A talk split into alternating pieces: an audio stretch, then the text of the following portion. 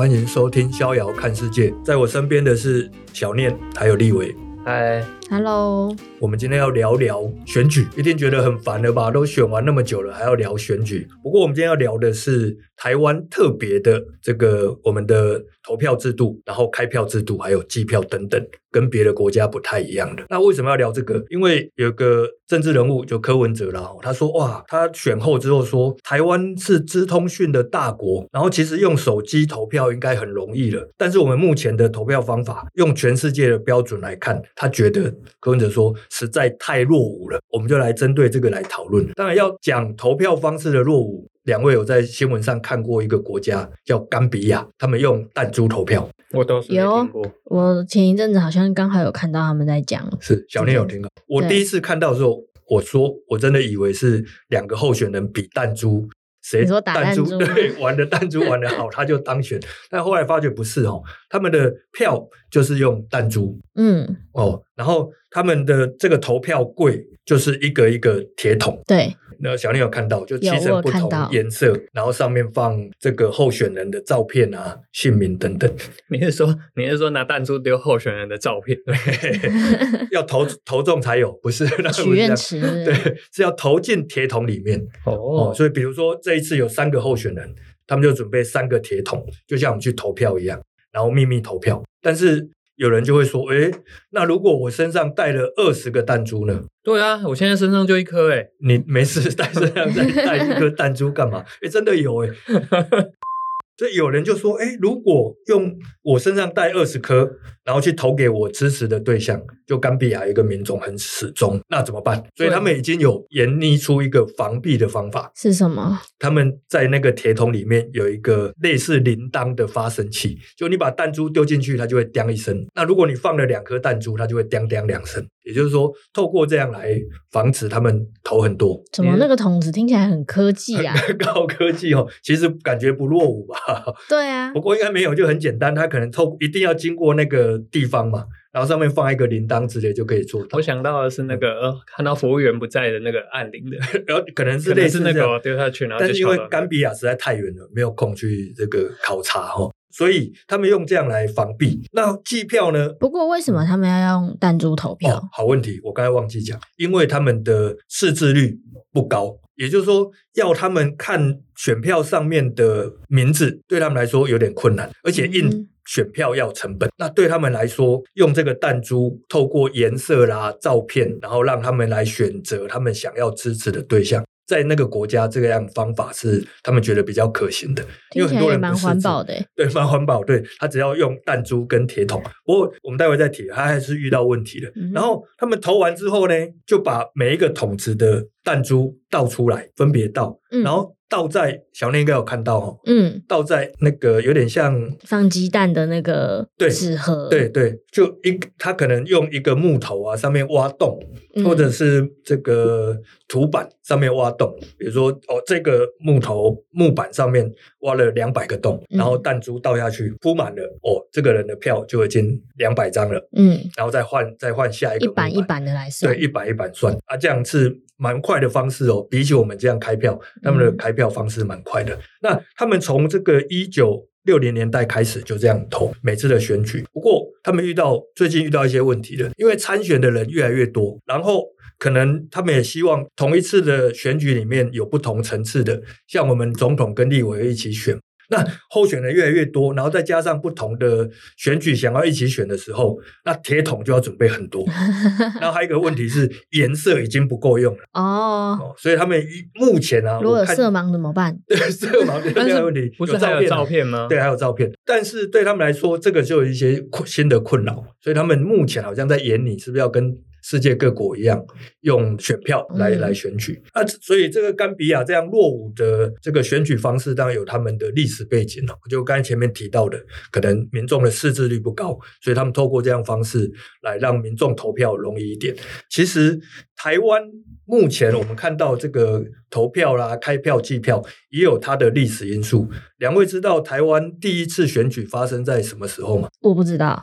第一次选举发生在一九三五年。这么早？对，也就是那个时候日治时代，他们就有一次的这个投票，第一次台湾第一次，一九三五年。然后呢，特别的是那个时候投票有一有一定的限制。我们现在二十岁以上，你没有被褫夺公权，嗯，都可以投票嘛。对，哦，然后但是那个时候要二十五岁以上，而且你要缴税，在那时候的五元，嗯，才可以。这个就限制了很多人，因为缴税五元在那个时候可能是蛮多的，嗯。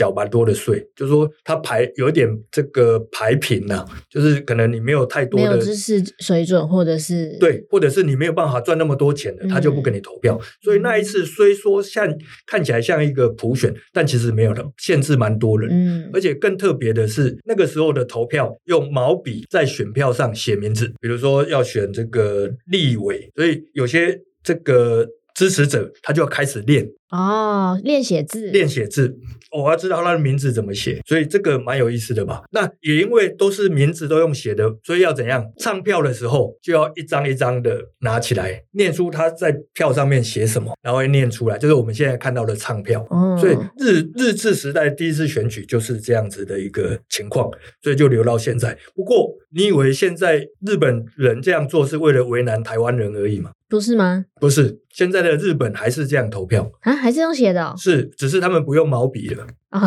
用毛笔也太难了吧？他们改用铅笔，然后在选票上写上铅笔。铅笔不是会被涂改吗？好问题，因为他们彼此信任，他们觉得没有人会在上面涂改。那也因为为什么用铅笔？因为怕。有两个考量啊，怕人家写错了无法修正。你写的时候，你没有橡皮擦。对，你没有投之前是可以改。第二个是，如果用原子笔啊，生或毛笔，那个可能会污染其他的选票。嗯，所以他们就用铅笔。哦，那因为他们其实他们的选票也蛮特别的，就是是用塑胶的材质做的，所以用铅笔是，对，用铅笔是比较好写的。这个我们可能另外再来，好酷啊、哦！对，来讲一个，嗯、就是他们的选票还蛮特别，它可以防止这个折叠，折叠起来之后，选票一拿出来就会平整，那是蛮厉害的设计。但因为因应他们的。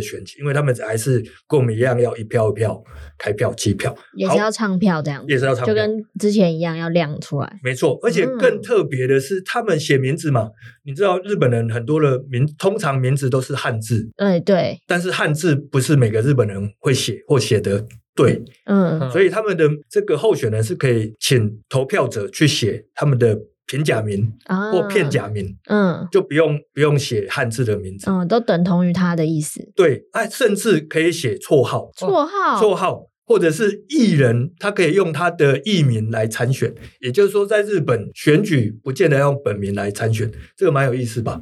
哇，听起来好神奇哦，很妙。但那这样字太字太丑不会，你只要能够辨认哦。所以他们有，比如说，他们通常如果国会议员，他们有两票，跟我们有点像，他们一票投人，嗯，另外一票投党。也就是说，他一票上面要写人的名字，嗯，一票上面要写党的名字，嗯，然后去投票啊。但是会遇到一个问题，同名同姓怎么办？对啊，真的有，比如说，好，我我看到的资料是有一两个人都叫青木茂。嗯嗯，而且他们，我们就会想说，哎，如果是民进党的跟国民党的，我们就在上面注明就好了嘛，注明国民党的青木茂，民进党的青木茂，就、嗯、就可以做区别。但是好巧不巧的是，这两个人都是独立参选，嗯，没有党派，无党籍，无党籍，那怎么办呢？所以他们就希望在上面注明，因为两个候选人，怎么注明？一个比较年轻。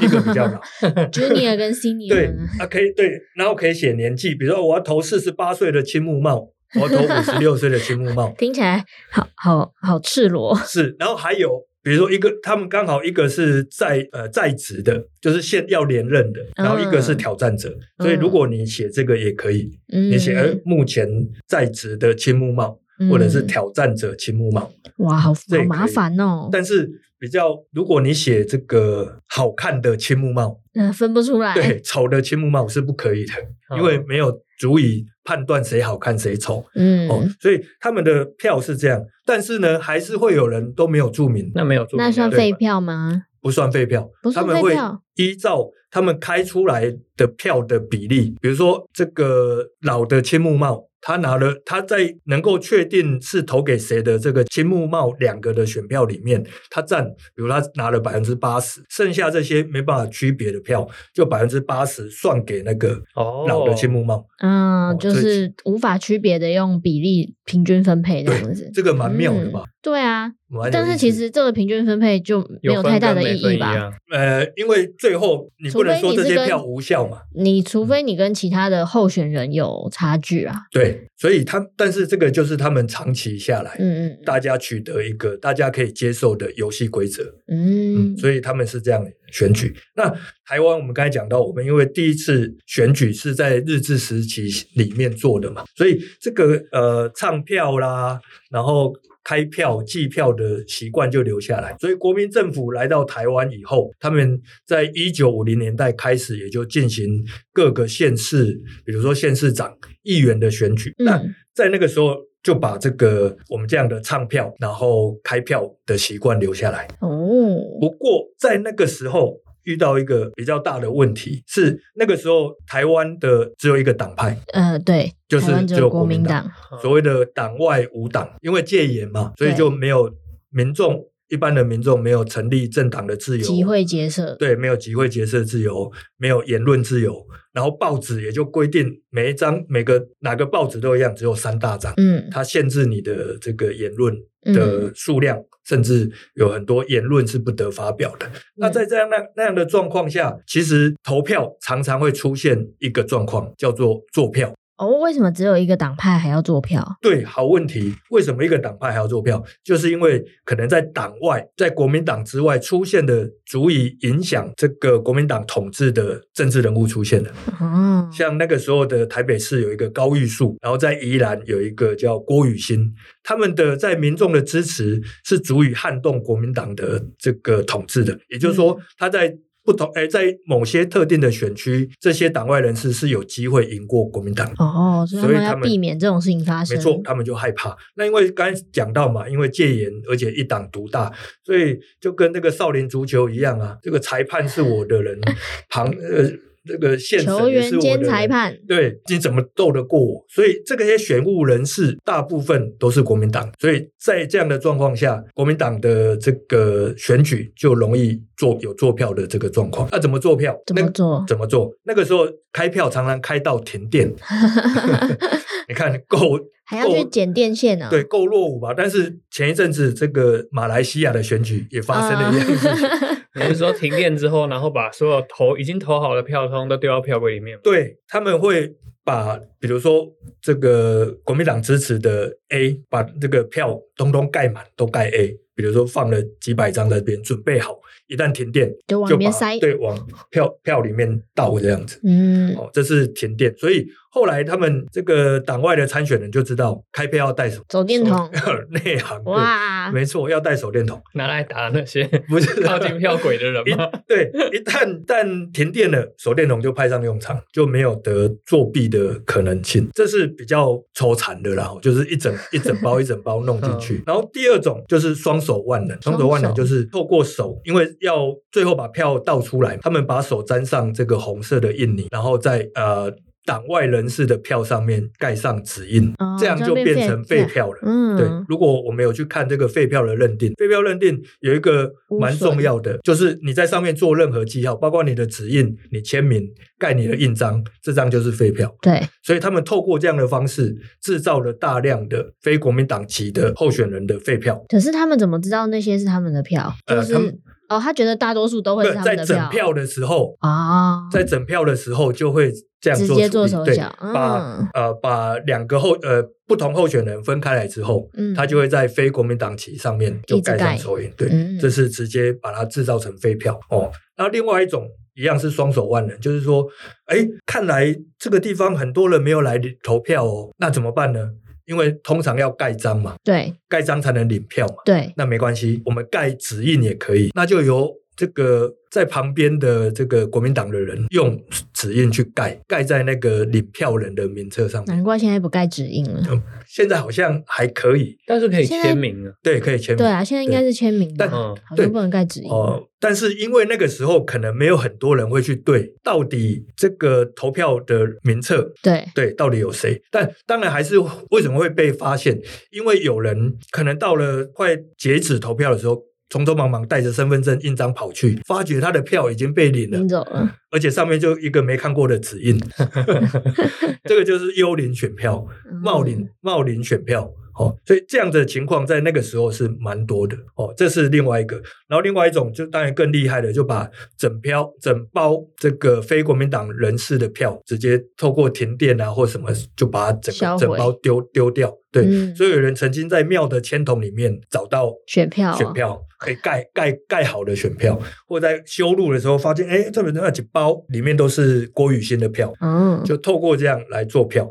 那这个做票，其实在那个时期是蛮常见。那有两次比较。严重，一个是中立事件，在一九七七年吧，哦，那时候选桃园县长许信良，各位应该有印象，有听过，有听过，对，许信良，他那时候他本来是国民党，但是他就被。因为他执意要参选桃园县长，跟那个时候的国民党的候选人选，所以他就被开除嘛。嗯，但是还是选。但是许信良因为那时候呃他的怎么讲选法很新颖，有吸引很多这个年轻的大学生去帮他，然后声势很好，感觉他一定当选哦。但是在投票当天，就投票完开票，就发现有他的监票人员发现有人讲我们讲的那个双手万能，他把手上的印泥。把一些许信良的选票弄弄脏了，弄脏了，变成废票。嗯，那这个时候他的监票人员就反映了，但是警察局就警察就把那个涉嫌作票的人带去分局里面保护起来啊，保护起来，保护起来，对，然后反而把证人也就赶走这样子。但是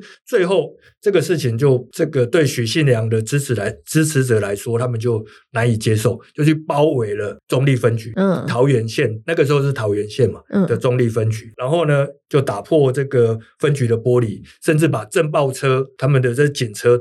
翻倒，所以情况就变得有点严重。那个时候还戒严哦，对啊，你不能集会哦，对啊。然后，但是你还这个闯入分局，甚至破坏这个公用的这个财产，所以后来发生了蛮遗憾的事情，就有警察开枪，然后两死一伤。所以这个中立事件就最后造成是这样的结果。但是由坐票开始，但是最后。因为这个事情闹很大了，对，所以这些桃园县的这个开票过程都必须公开透明。嗯，所以就这个选举来说，最后还是许信良。当选。对，而且那个票是赢蛮多的。这是所谓的中立事件。还有一个就是最近期的，应该是最后一次这个所谓的作票，在一九九二年，那个时候已经解严了。对，也就是说有民进党。对。然后民众这个在参政啊、言论上面有比较高的自由，而且这个民主的意识也开始萌发，大家都关心这个选举的事情。那一九九二年，黄信介就那时候的民进党主席，他去。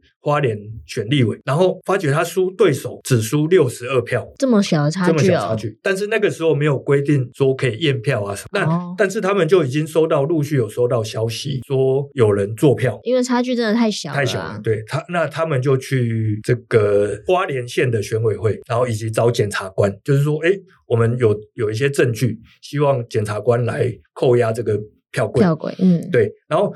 他们本来是希望全面的验票，就整个花莲县都验，但检察官嗯没有同意，所以他们就针对他的对黄信介的对手，一个叫魏木春的人，针对他的大本营就是花莲市的几个开票所来进行查验。嗯，结果一查，果然发生了一个事情，就是选举这个投票的人数跟领票人数对不起来。哦，领票名册上面可能只有两百个人领票，但是投出五百张。啊，类似这样的事。情又停电了，对不对？没有没有，那个这一次就比较更。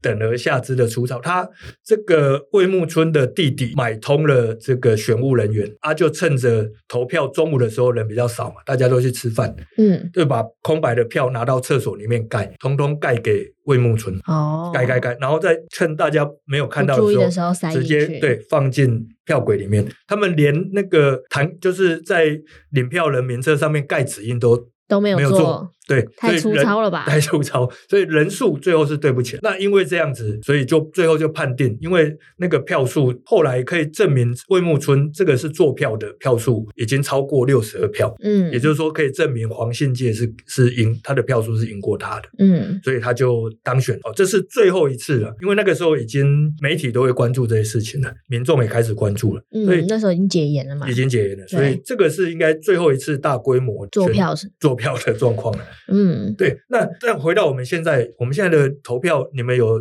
去投过票吗？有有，立委就是有投吗？有投有投。我以前不止投票，我还去监过票。哦，真的？对，就是什么样的条件可以去监票？哦，我那个是因为候选人他真工读生啊，因为候选人他希望在各个开票所有人帮他监票啊，甚至看开票，就从投票的过程看到最后开票，就早上可能七点多你就要到那边。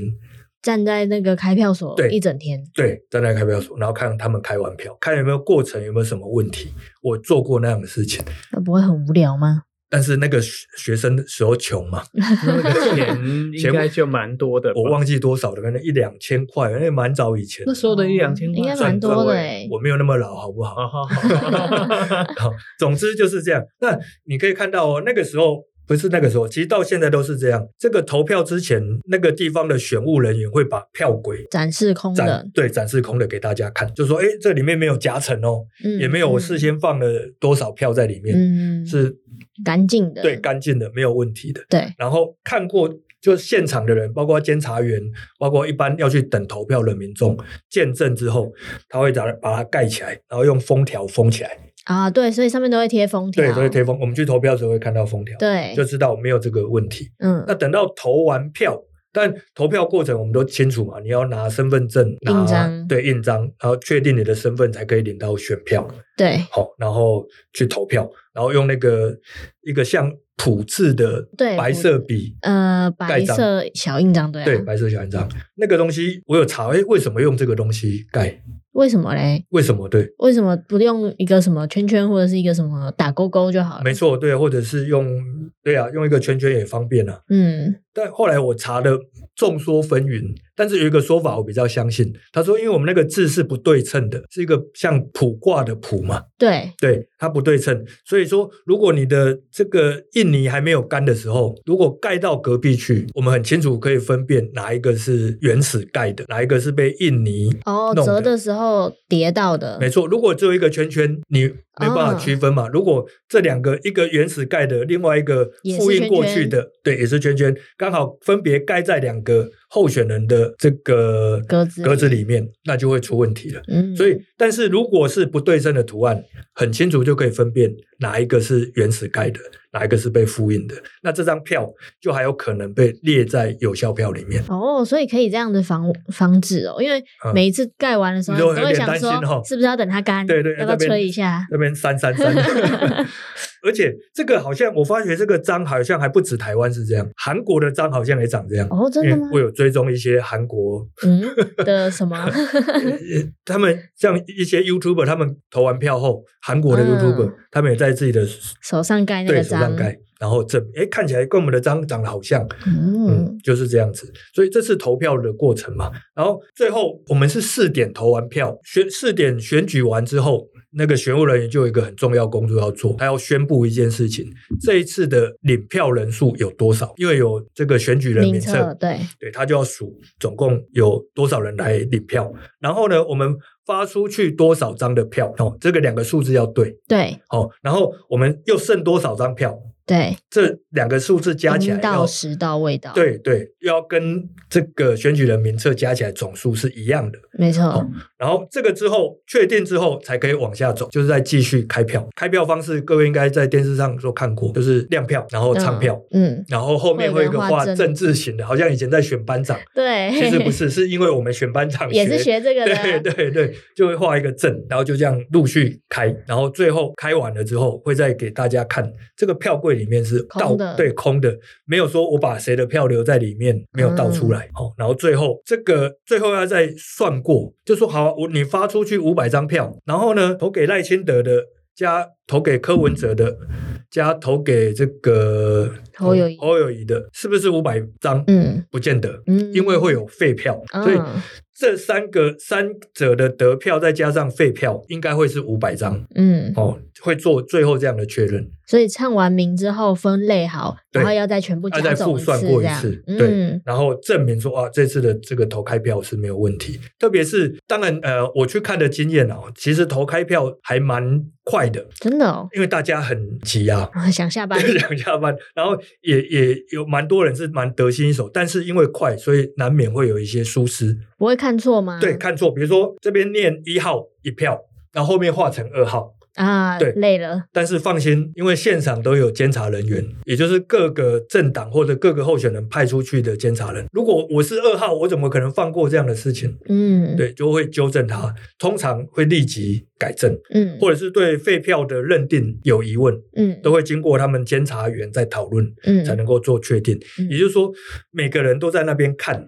然后不同的政党、不同利益关系的人都在那边监视，互相监视，就是说真的没有上下其手的机会跟可能性。嗯、然后最后这个票数就会，他们就会上报往这个中选会去报，对各个开票所的最后的结果，然后会公布出来。哦，比如说发了多少张票，然后各个得得票的票数是怎样。所以监察人员还会在。确认现场之后，再看中选会的数字有没有符合吗？对，没错。如果在报的过程，我我怎么知道 你又给我多报？报对，多报两百票，那我怎么办？所以他们这个事情都会逐一再确认过。嗯，就说真的没有上下其手的机会了。听起来真的很难，就是在从中做一些什么事情。其实还真的蛮困难，因为已经不是一党独大的状况了。嗯，觉得大家会互相制衡。但是呢，前阵子有几个网红，特别是我印象比较深刻是什么？艾丽莎莎哦。哦，新闻闹好大。哦，对啊，一直在质疑这个选举过程有作票，特别是他们有一些影像，他们剪了一格一格一呃一格一格的影像档，然后剪在一起，里面就是比如说刚才讲到的，有人唱票，嗯，念错了，嗯嗯，或者是明明这票看起来是柯文哲啊，嗯、他把它念成赖清德，嗯，但是影片到这边就停止，因为其实后面一定会有更正的动作，嗯，就是说有人会去，哎，你刚才讲错了。对，所以他们透过这影片就断章取义他。那而且大家都忽略了一个状况，其实还有一个叫做验票机制，就台湾的选罢法规定，如果呃这个第二高票者他落后第一高票者，如果只差百分之零点三以内，这个百分之零点三就是说总票数的百分之零点三，如果他的落后的票数在这个差距以内，他就可以申请验票。因为我们刚才提到，可能在这个忙中有错的状况下，真的可能出现一些状况，纰漏这样。对，那这个纰漏当然它可能就造造成一些微小的差距。对对，所以会有这样的机制。不过柯文哲这次一输输一百多万票，应该不太可能。应该 对啊，就如果照艾丽莎莎他们所说的，诶，这个作票大规模的作票才有可能达到把这个翻盘过来嘛。嗯，但其实是。不太可能的，但是我觉得他们破坏了一个让我觉得比较大家对这个制度的信任。哦，我们虽然选举嘛，可能各个政党各各持各持己见啊，我不喜欢你，我不喜欢这个候选人，对，我不信任这个候选人，你也不信任我支持的候选人。但是我们对投票这个行为跟他达到的结果，我们是信任。真的耶，好像很少会去质疑说选举不公，嗯、或者是对，因为。真正有验票的过程，上一次就是最近这一次，就是丁守中跟呃跟柯文哲选举这一次，那他们的差距就差三千多票。对，所以丁守中也提出验票。对，然后验后之后，他的是确认柯文哲的票还多出来，所以最后确认是丁守中还是落选嘛？哦，这是上一次的最近的一次的验票结果，就是说我们还是有很多的机制可以希望来防止弊端。对，那也让大家更信任这样的制度。但是这些网红，我觉得他们这样平白无故的，甚至是捏造某些证据，嗯，要影响大家对这个选举的看法。你说煽动一些情绪，是是，而且他的证据是就是掐头去去尾，嗯，然后可能很多是无中生有的，嗯，这个对破坏大家对这个制度的想法，我觉得这是非常不智的。那你觉得，如果用现在有些在提倡电子投票这件事情是有有可能发生的吗？我觉得那个会问题更大，就是说 有人会觉得说啊，我们台湾都已经是资通讯大国，然后电子投票、网络投票应该更方便啊，不用大家出门，哦，有些行动不方便的、要工作的，甚至户籍不在这里，他居住地跟户籍地不一样的，透过网络投票不是很好吗？嗯、那我也觉得不错，但是前提是大家要信任这个网络投票。你看哦，现在我们有这么多的，我们现在的投开票虽然是原始的做法，那但是很公开、很透明，而且还有证据可以复检、去复验。好、哦，这个。每一个投开投开票所，这个数字有没有对得上？哦，我们至少有证据可以确定没有弊端。嗯、但是网络投票，然后中选会拿一个这个拿一张文件，然后这个电子档上面告诉你汇出，对，就一个 log 档。哦，这个赖清德两百万票，然后柯文哲一百五十万，然后侯友一百八十万。如果有人质疑的话，那是完全死无对证的。嗯，特别是我们的投票是秘密投票。呃，对。你没有办法回去查，你其实如果是电子投票，你真的很难做到秘密投票，诶，因为每个人不管是 IP 或者是经过哪边都不晓得。对啊，嗯、然后如果你说用自然人凭证，好像也还是记名啦。而啊，对啊，而且还有骇客啊。对，但是我们都把这些都撇除好了哦，真的没有弊端，大家都网络投票，大家都很这个奉公守法，也没有人想要干预。然后，但是一旦有人质疑的时候。一旦哦，就像这次有人质疑这个选举过程不公，那我们用什么样的证明？用那用怎样的证据可以证明这次的选举，特别是网络投票这部分是没有问题？这个就会引起更大的社会的对立跟纷争。所以我觉得，在也许随着科技进步啊，像我们现在有提到区块链哦，随着科技进步，我们对于这个网络投票的安全可以更有保障一点。但是在那之前，我觉得在取得彼此的对网络投票信任之前，我觉得现在的投票方式会是最好。虽然原始，但是相对的安全，而且大家都信任它。已经行之有年了。是，嗯，如果东西没坏的话，那干嘛修它呢？呃，我的想法是这样的：每个游戏规则最重要的是大家能够接受。你是说像日本一样啊？日本的确，我们刚刚有讲到，他们是用铅笔，嗯，而且还可以擦掉，嗯，没人会担心，哎，是不是我投了票之后，底下会不会有人帮选务人员把我写写的名字擦掉，然后改成他要？没人会担心这个，因为大家彼。此信任，台湾的选举制度走到这边，也成为大家都可以接受的一个最大的公约数。嗯，我觉得可以继续保持下去。而且要自己判断某些讯息，它只是片段的讯息，不是真实的，还要自己去验证。我们不应该再期待别人帮我们验证这些不实的讯息。没错，因为我们都投自己去投过票啊。更好的是，两年后再有选举的时候，我们可以去一起去看开票。那那那我那次要多带一点弹弹珠，我就知道你会提弹珠。那那我要先去买弹珠了，各位再见，好，拜拜啊，谢谢。